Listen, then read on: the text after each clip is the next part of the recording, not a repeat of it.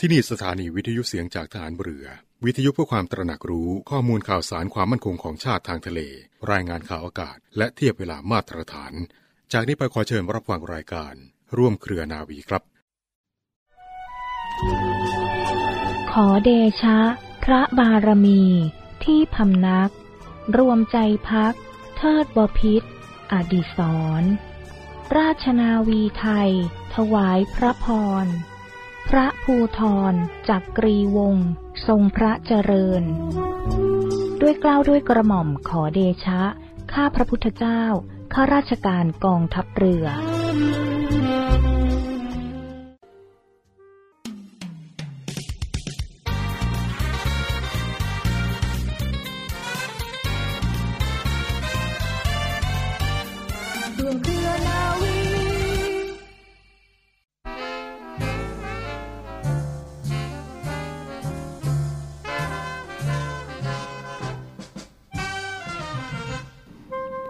สวัสดีคุณผู้ฟังทุกท่านค่ะ ขอต้อนรับคุณผู้ฟังทุกท่านเข้าสู่รายการร่วมเครือนาวี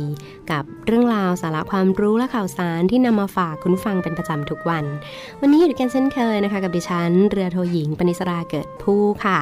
สำหรับเรื่องเล่าชาวเรือในวันนี้นะคะ คุณผู้ฟัง ทางรายการมีเรื่องราวประวัติความเป็นมาที่น่าสนใจ เกี่ยวกับพระราชกรณียกิจทางด้านการทหาร ของพระบาทสมเด็จพระวชิรเกล้าเจ้าอยู่หัวมาฝากคุณฟังกันค่ะ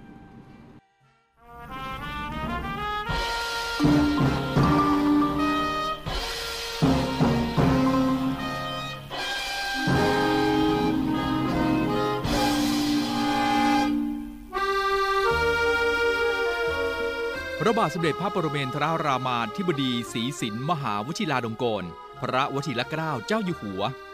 พระมหากษัตริย์ที่เปี่ยมด้วยพระอัจฉริยภาพและพระปรีชาสามารถ พระองค์ ทรงอุทิศพระบุรกายในการประกอบพระราชกรณียกิจต่างๆ มากมาย มาตั้งแต่ยังทรงพระเยาว์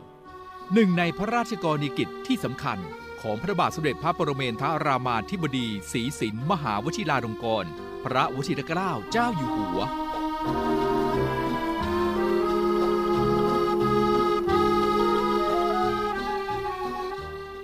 ด้านการทหารและการบิน พระบาทสมเด็จพระปรเมนทรรามาธิบดีศรีสินมหาวชิราลงกรณพระวชิรเกล้าเจ้าอยู่หัว ทรงสนพระราชฤทัยในวิทยาการด้านการทหารมาตั้งแต่ยังทรงพระเยาว์นอกจากทรงรับการศึกษาด้านการทหารจากประเทศออสเตรเลียแล้ว ยังทรงพระวิริยะอุตสาหะ เพิ่มพูนความรู้และประสบการณ์อยู่ตลอดเวลา โดยเฉพาะในด้านวิทยาการการบิน ทรงรับราชการทหารมาโดยตลอด ตั้งแต่วันที่ 9 มกราคม พุทธศักราช 2518 และทรงดำรงพระยศทางทหารของสามเหล่าทัพ คือพลเอกพลเรือเอกพลอากาศเอก โดยทรงเข้าร่วมปฏิบัติการรบในการต่อต้านการก่อการร้ายในภาคเหนือ และภาคตะวันออกเฉียงเหนือ รวมทั้งการคุ้มกันพื้นที่ในบริเวณรอบค่าย ผู้อพยพ ชาวกัมพูชา ที่เขาล้านจังหวัดตราด อีกทั้งยังเสด็จพระราชดำเนินไปในพิธีการด้านทหาร อาทิ งานวันราชวัลลบ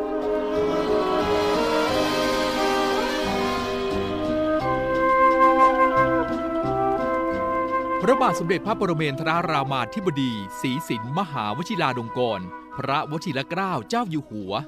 ทรงเจริญรอยตามเบื้องพระยุคลบาท พระบาทสมเด็จพระบรมชนากาธิเบศรมหาภูมิพล อดุยเดชมหาราช บรมนาถบพิตร และสมเด็จพระนางเจ้าสิริกิติ์พระบรมราชินีนาถพระบรมราชชนนีพันปีหลวง ในการปฏิบัติพระราชกรณียกิจนานับประการ ด้วยความวิริยะอุตสาหะ มุ่งมั่น ตั้งใจ อย่างไม่เห็นแก่ความเหน็ดเหนื่อย พระราชกรณียกิจน้อยใหญ่ทั้งที่ทรงปฏิบัติแทนพระองค์ และทรงปฏิบัติในส่วนพระองค์เอง ล้วนเป็นไปเพื่อประเทศชาติ ให้มีความเจริญก้าวหน้ามั่นคง และเพื่อประชาชนชาวไทยได้มีความสุข มีคุณภาพชีวิตที่ดีขึ้นอย่างยั่งยืน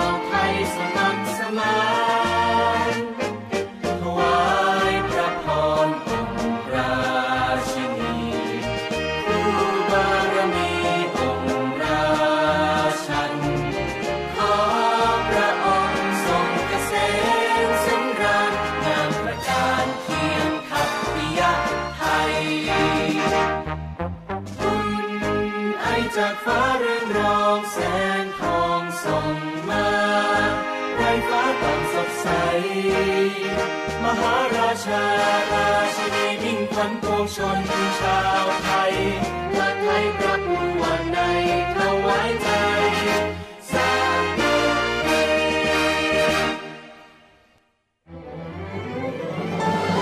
กองทัพเรือร่วมกับสภากาชาติไทยกำหนดจัดการแสดงกาชาติคอนเสิร์ต ครั้งที่ 48 ปีพุทธศักราช 2565 90พรรษา สมเด็จพระบรมราชชนนี พันปีหลวง ราชนาวี ถวายพระพรชัยมงคล ในวันที่ 1 และวันที่ 2 สิงหาคม 2565 ณ ศูนย์วัฒนธรรมแห่งประเทศไทย ร่วมสมทบทุนโดยเสด็จพระราชกุศลบำรุงสภากาชาติไทย โดยโอนเงินผ่านบัญชี ธนาคารทหารไทย ธนาชาติ บัญชีเลขที่ 115ขีด1ขีด07533ขีด8 โดยผู้บริจาคสามารถนำใบเสร็จรับเงินไปลดหย่อนภาษีได้ สอบถามรายละเอียดเพิ่มเติมได้ที่ กรมการเงินทหารเรือ โทร 02475 5683 เราช่วยกาชาติ กาชาติช่วยเรารวมใจพักรักชาติราชศรัทธา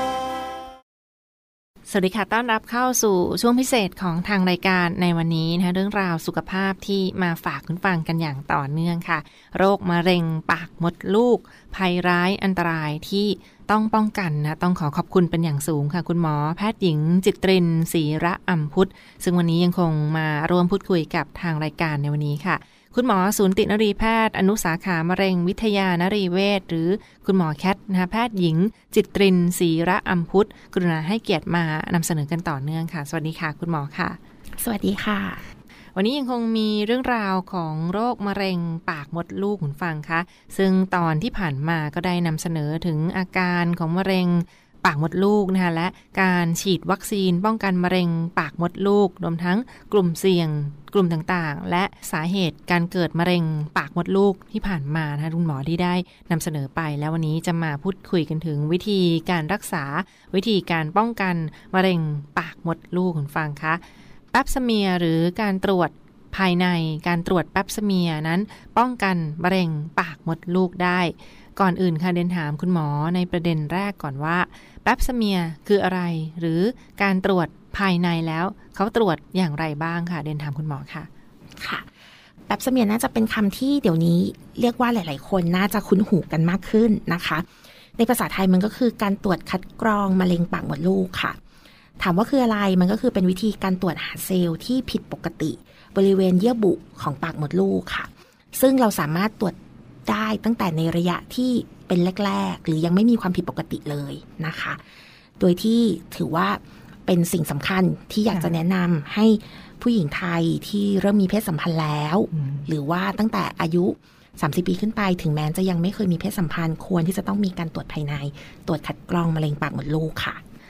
นั่นคือวิธีทางวิทยาศาสตร์ ดังที่คุณหมอได้กล่าวไปนะว่าแปบเสมียงก็เป็นวิธีการตรวจหาเชื้อ หาเซลล์ที่ผิดปกติของเยื่อบุบริเวณปากมดลูก ซึ่งสามารถตรวจหาความผิดปกติได้ตั้งแต่ระยะแรก ๆ ถ้าตรวจได้ทันแล้วก็เจอเชื้อในครั้งนี้ก่อนนะคะ ดังนั้นก็เป็นวิธีการที่สำคัญที่จะใช้ในการตรวจหาความผิดปกติของปากมดลูกของคนเราค่ะ และในส่วนของการตรวจแป๊บสเมียคุณหมอคะเห็นว่ามีข้อสังเกตว่าจะสามารถเริ่มตรวจได้เมื่อไรหรือว่าความถี่ในการตรวจต้องไปตรวจบ่อยแค่ไหน และกลุ่มอายุใดนะที่ได้ควรจะรีบไปตรวจแป๊บสเมียหรือตรวจภายในเพื่อป้องกันมะเร็งปากมดลูกในครั้งนี้เพิ่มเติมค่ะ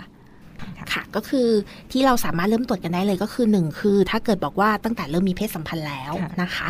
ก็สามารถตรวจได้เลย ทันทีที่มีเพศสัมพันธ์แล้ว อีกกรณีหนึ่งถ้าเกิดบอกว่าไม่เคยมีเพศสัมพันธ์เลย ก็คืออย่างน้อยที่สุด 30 ปีขึ้นไป ควรจะต้องมีการตรวจนะคะ คราวนี้ถามว่าตรวจบ่อยแค่ไหน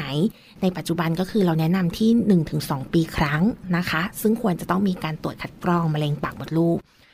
มันก็จะถือว่าเป็นการดูแลเบื้องต้นค่ะแล้วก็ถ้าเกิดมีความผิดปกติ เราจะได้รีบดูแลรักษาต่อเนื่องให้ค่ะ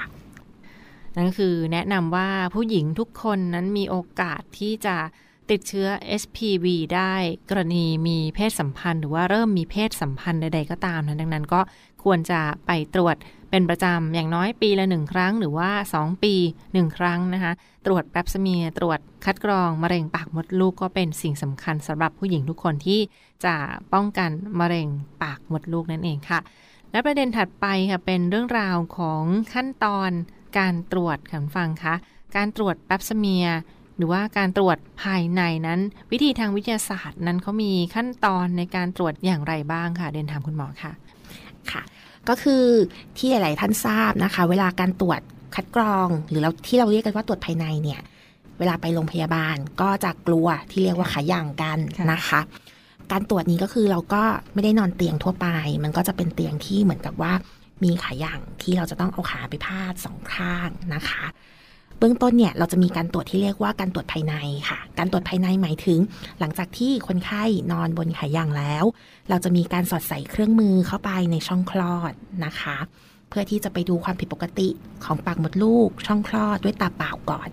นะคะ หลังจากนั้นเราก็จะมีการตรวจโดยใช้มือเนี่ยแหละค่ะ เป็นการคลำว่ามันมีก้อนอะไรผิดปกติ ในระยะที่สามารถคำได้ไหม ตรงนี้เราเรียกว่าการตรวจภายในค่ะ ส่วนการตรวจแปปสเมียร์หรือที่เรียกว่าคัดกรองมะเร็งปากมดลูก คือสิ่งที่เราทำควบคู่ไปกับการตรวจภายใน สิ่งที่เราทำเพิ่มเติมก็คือ เราจะมีเป็นอุปกรณ์นะคะ ก็เป็นเหมือนไม้พายค่ะ เราจะเอาเข้าไปสัมผัสตรงบริเวณปากมดลูก เพื่อเป็นการ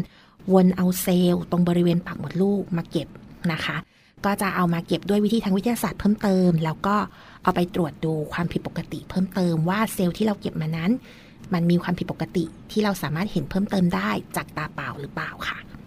ค่ะนั่นก็เป็นขั้นตอนการตรวจที่สำคัญสำหรับการคัดกรองมะเร็งปากมดลูกภัยร้ายที่ต้องป้องกันสำหรับผู้หญิงนะคะ ดังนั้นก็เตือนสติกันไว้ก่อนว่า การไปตรวจนั้นเป็นสิ่งสำคัญ และต้องตรวจอย่างน้อย 1 ปี 1 ครั้งหรือว่าถ้าไม่มีเวลาก็ขอเป็น 2 ปี 1 ครั้งก็ยังดีนะเพื่อจะ ป้องกันโรคในครั้งนี้ค่ะโดยเฉพาะผู้หญิงที่ผ่านการมีเพศสัมพันธ์หรือว่าอยู่ในวัยทำงานใดๆก็ตามดังนั้น การตรวจก็เป็นขั้นตอนที่สำคัญที่เป็นไปตามทางการแพทย์ เพื่อดูแลรักษากันอย่างใกล้ชิดค่ะ และประเด็นต่อไปค่ะคุณหมอคะเดนถามว่า ความจำเป็นหรือว่าสิ่งสำคัญที่จะตรวจ คัดกรองมะเร็งในครั้งนี้นะตรวจแปปสเมียร์มีความจำเป็นในการตรวจอย่างไรทำไมต้องไปตรวจเป็นประจำในครั้งนี้เดนถามค่ะค่ะ ก็คือตามที่เคยเรียนไปแล้วนะคะว่ามะเร็งปากมดลูกเนี่ย โดยทั่วไปมันจะแสดงอาการก็ต่อเมื่อเป็นเยอะ ในความหมายก็คือว่าในคนที่ไม่ได้แสดงอาการเลย ก็อาจจะเป็นได้ เพียงแต่ว่ามันเป็นในระยะแรก ๆ มันเลยไม่สามารถที่จะเห็นอาการใด ๆ ความผิดปกติใด ๆ และมาพบแพทย์ได้ เพราะฉะนั้นถ้าเกิดว่าเราดูแลตัวเองอย่างสม่ำเสมอ มีการตรวจคัดกรองเบื้องต้นเป็นประจำนะคะ อย่างน้อยที่สุดเราสามารถหาความผิดปกติที่มันซ่อนเร้นอยู่ได้ค่ะ จากการตรวจคัดกรองมะเร็งปากมดลูกในที่นี้ จึงแนะนำว่าเราควรที่จะต้องมีการตรวจคัดกรองมะเร็งปากมดลูกอย่างน้อยที่สุด 1-2 ปีครั้ง เพื่อหาความผิดปกติที่มันซ่อนเร้นอยู่ค่ะ นั่นคือกล่าวได้ว่าถ้าเราตรวจเร็วเจอเร็ว โอกาสรักษาให้หายขาดได้เร็วก็ดีมากยิ่งขึ้นนั่นเองนะตรวจเร็วเจอเร็วก็โอกาสเสี่ยงต่อการเสียชีวิตก็น้อยลงนั่นเอง ดังนั้น ไปตรวจเป็นประจำทุกปีนะเพื่อป้องกันภัยอันตรายที่อาจจะลุกลามได้ในอนาคตค่ะประเด็นถัดไปค่ะสำหรับการป้องกันมะเร็งปากมดลูกค่ะคุณหมอคะ เห็นว่าต้องมีความร่วมมือจากผู้หญิงด้วยก่อนไปตรวจ มีข้อแนะนำอย่างไรหรือไม่ ควรจะปฏิบัติตนอย่างไร หรือว่าเปลี่ยนความคิดอย่างไรค่ะก่อนที่จะไปตรวจมะเร็งปากมดลูกในครั้งนี้ค่ะ อย่างแรกเลยก็ต้องบอกว่าอาจจะเกี่ยวข้องกับความเชื่อนะคะ ขนบธรรมเนียมประเพณีของคนไทยที่บางทีอาจจะมีความอาย ความเขินซ่อนอยู่ เลยทำให้หลาย ๆ ท่านเนี่ยมีความไม่อยากที่จะมาตรวจนะคะ แต่ก็อยากจะให้ลบความเชื่อแล้วก็ความอายเหล่านี้ทิ้ง เพราะว่าอย่างที่บอกว่ายิ่งเราตรวจ เรารู้เร็ว มีความผิดปกติอะไรซ่อนเลนอยู่ เรายิ่งรักษาได้ค่ะ เพราะฉะนั้นที่สำคัญที่สุดก็คือ เราต้องสร้างความตระหนักรู้ในผู้หญิงไทย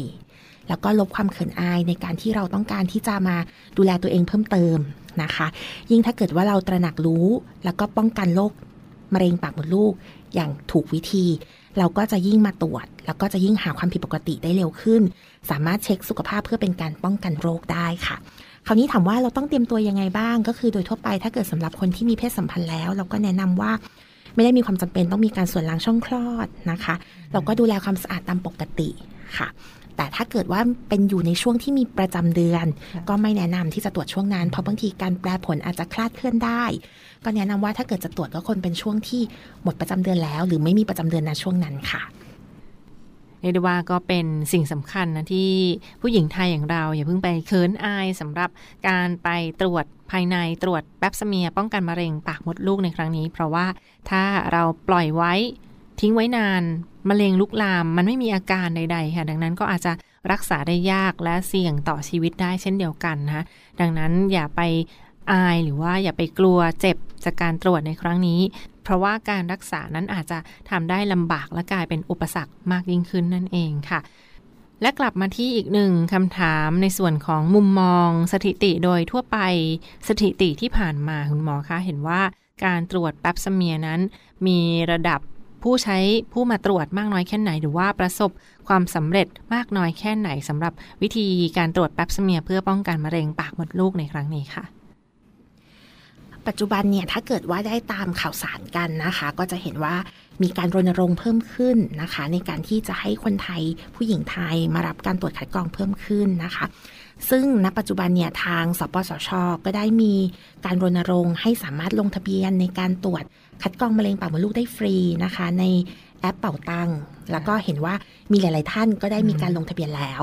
หรือแม้กระทั่งในสิทธิ ประกันสังคมนะคะ ในปัจจุบันเราก็สามารถใช้การตรวจคัดกรองมะเร็งปากมดลูกได้ฟรีค่ะ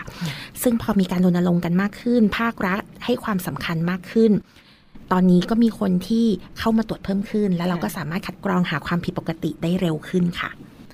นั่นก็คือโรคภัยไข้เจ็บที่ทำลายชีวิต หรือว่าเสี่ยงต่อชีวิตของผู้หญิงเป็นอันดับต้นๆเลยทีเดียวนะดังนั้น การตรวจก็เป็นสิ่งสำคัญที่เตือนสติกันด้วยคุณฟังคะหลายหน่วยงานที่ผ่านมาที่เขาก็ได้ มีการรณรงค์กันมาอย่างต่อเนื่องเพื่อความห่วงใยต่อสุขภาพของผู้หญิงไทยกันต่อไปค่ะ และประเด็นสุดท้ายสำหรับวันนี้ค่ะเรียนเชิญคุณหมอช่วยฝากปิดท้ายถึงการป้องกันโรคมะเร็งปากมดลูก ป้องกันได้มากน้อยแค่ไหนหรือว่า มีวิธีมาตรการสำคัญใดบ้างที่จะร่วมโดยช่วยการดูแลตัวเองให้ปลอดภัยจากโรคมะเร็งปากมดลูกเรียนเชิญค่ะค่ะก็ต้องบอกก่อนว่ามะเร็งปากมดลูกเป็นมะเร็งที่สามารถป้องกันได้ค่ะ ป้องกันจากอะไรคือหนึ่งความตระหนักรู้ของเราค่ะ เราตระหนักรู้ เรารักตัวเองเพิ่มขึ้น แล้วเราก็ดูแลตัวเองเพิ่มขึ้น อย่างแรกเลยปรับเปลี่ยนพฤติกรรมค่ะ ความเสี่ยงต่างๆ มีคู่นอนหลายท่านนะคะอย่างที่สองต้องมีการดูแลตัวเองอย่างสม่ำเสมอ การตรวจคัดกรองมะเร็งปากมดลูก เพื่อการค้นหาสาเหตุหลักคือเชื้อ HPV นะคะอย่างที่สามการฉีดวัคซีนค่ะ ปัจจุบันเรามีวัคซีนป้องกันเชื้อ HPV ที่สามารถช่วยได้นะคะ เพราะฉะนั้นสำคัญที่สุดเราต้องมีการตรวจภายใน ตรวจคัดกรองมะเร็งปากมดลูก และป้องกันมะเร็งปากมดลูกด้วยพฤติกรรมและวัคซีนค่ะ และทั้งหมดก็คือเรื่องราวสุขภาพที่มาฝากคุณฟังกันอย่างเต็มอิ่มกันในวันนี้เลยทีเดียวนะ ต้องขอขอบคุณเป็นอย่างสูงค่ะ คุณหมอ แพทย์หญิง จิตรินศรีระอัมพุทธ คุณหมอสูนตินรีแพทย์ อนุสาขามะเร็งวิทยานรีเวชจากโรงพยาบาลสมเด็จพระปิ่นเกล้ากรมแพทย์ทหารเรือค่ะ และพบกันได้ใหม่ในโอกาสถัดไปวันนี้ สวัสดีค่ะค่ะ สวัสดีค่ะ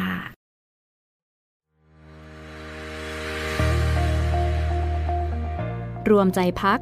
รักชาติ ราชศรัทธา ขอเชิญร่วมติดตามข่าวสาร ภารกิจ และเรื่องราวที่น่าสนใจของกองทัพเรือ ผ่านช่องทาง YouTube กองทัพเรือ โดยการกดไลค์ กดติดตาม YouTube Channel กองทัพเรือ Royal Thai Navy Official Channel มาอัปเดตข่าวสารและร่วมเป็นส่วนหนึ่งกับกองทัพเรือที่ประชาชนเชื่อมั่นและภาคภูมิใจ ต่อเนื่องกันที่อีกหนึ่งข่าวสารกิจกรรม เนื่องในโอกาสวันเฉลิม พระชนมพรรษา พระบาทสมเด็จพระเจ้าอยู่หัว 28 กรกฎาคม 2565 ค่ะสำนักพระราชวังขอเชิญชวนประชาชนร่วมลงนามถวายพระพร พระบาทสมเด็จพระเจ้าอยู่หัว เนื่องในโอกาสวันเฉลิม พระชนมพรรษา 28 กรกฎาคม 2565 ผ่านเว็บไซต์หน่วยราชการในพระองค์ ทางระบบออนไลน์ที่ www royaloffice.th เน้นย้ำค่ะที่ www royaloffice.th สำนักพระราชวังขอเชิญชวนพี่น้องประชาชนร่วม ลงนามถวายพระพร พระบาทสมเด็จพระเจ้าอยู่หัว เนื่องในโอกาสวันเฉลิม พระชนมพรรษา 28 กรกฎาคมนี้ ทางเว็บไซต์หน่วยราชการในพระองค์ หรือ www.royaloffice.th ตั้งแต่บัดนี้ถึง 29 กรกฎาคมนี้ค่ะ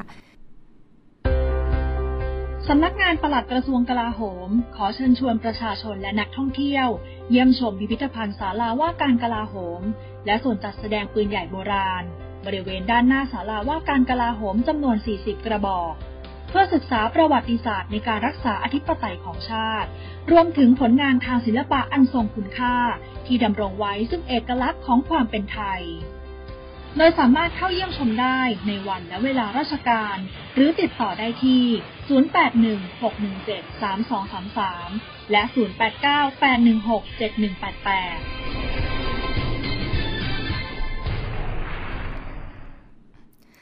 และปิดท้ายกันที่อีกหนึ่งข่าวสารประชาสัมพันธ์จากการไฟฟ้านครหลวงนะคะ ออกมาแจ้งเตือนพี่น้องประชาชนอย่าหลงเชื่อ ตกเป็นเหยื่อของมิจฉาชีพ ซึ่งมาแอบอ้างให้ไปชำระค่าไฟฟ้า จ่ายค่าไฟ เสียเงินเสียทอง ให้กับบุคคลอื่นนะซึ่งเพื่อประโยชน์ในการสะสมแต้ม แล้วก็จะคืนเงินภายหลัง นี่เป็นข้อแอบอ้าง หลังพบว่ามีผู้ใช้ไฟฟ้าถูกหลอกลวงอย่างต่อเนื่องค่ะ ที่ผ่านมาผู้อำนวยการฝ่ายสื่อสารองค์กร การไฟฟ้านครหลวงหรือ MEA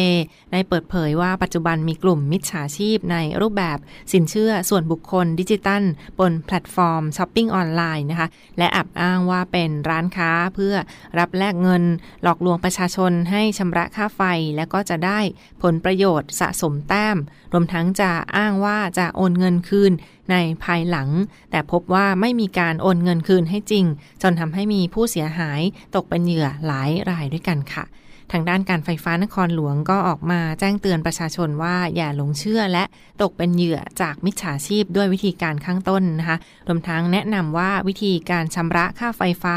จ่ายค่าไฟอย่างถูกวิธีนั้น ผ่านช่องทางของ บัญชีธนาคารของแอปพลิเคชัน MEA Smart Life แล้วก็เคาน์เตอร์เซอร์วิสที่บริการ จดทะเบียนแล้วเท่านั้นนะคะซึ่งมีทั้งบริการรับชำระผ่านตู้ ATM แล้วก็ Line MEA Connect เช่นเดียวกัน หรือว่าถ้ามีข้อสงสัยต้องการจะสอบถามรายละเอียดเพิ่มเติม หรือว่าแจ้งเบาะแสได้เพิ่มเติมเช่นเดียวกันนะที่สายด่วนของ MEA Call Center การไฟฟ้านครหลวง สายด่วน 1130 สายด่วน 1130 ได้ตลอด 24 ชั่วโมงค่ะ และทั้งหมดคือข่าวสารจากร่วมเครือนาวีที่มาฝากทุกท่านกันในวันนี้ขอขอบคุณที่ติดตามรับฟังนะคะ พบกันได้ใหม่ทุกวันเวลาประมาณ 12 นาฬิกาเป็นต้นไปทางสถานีวิทยุเสียงจากทหารเรือ วันนี้เดินทางด้วยความปลอดภัยขับรถด้วยความระมัดระวังอีกหนึ่งความห่วงใยจากทางรายการร่วมเครือนาวีค่ะ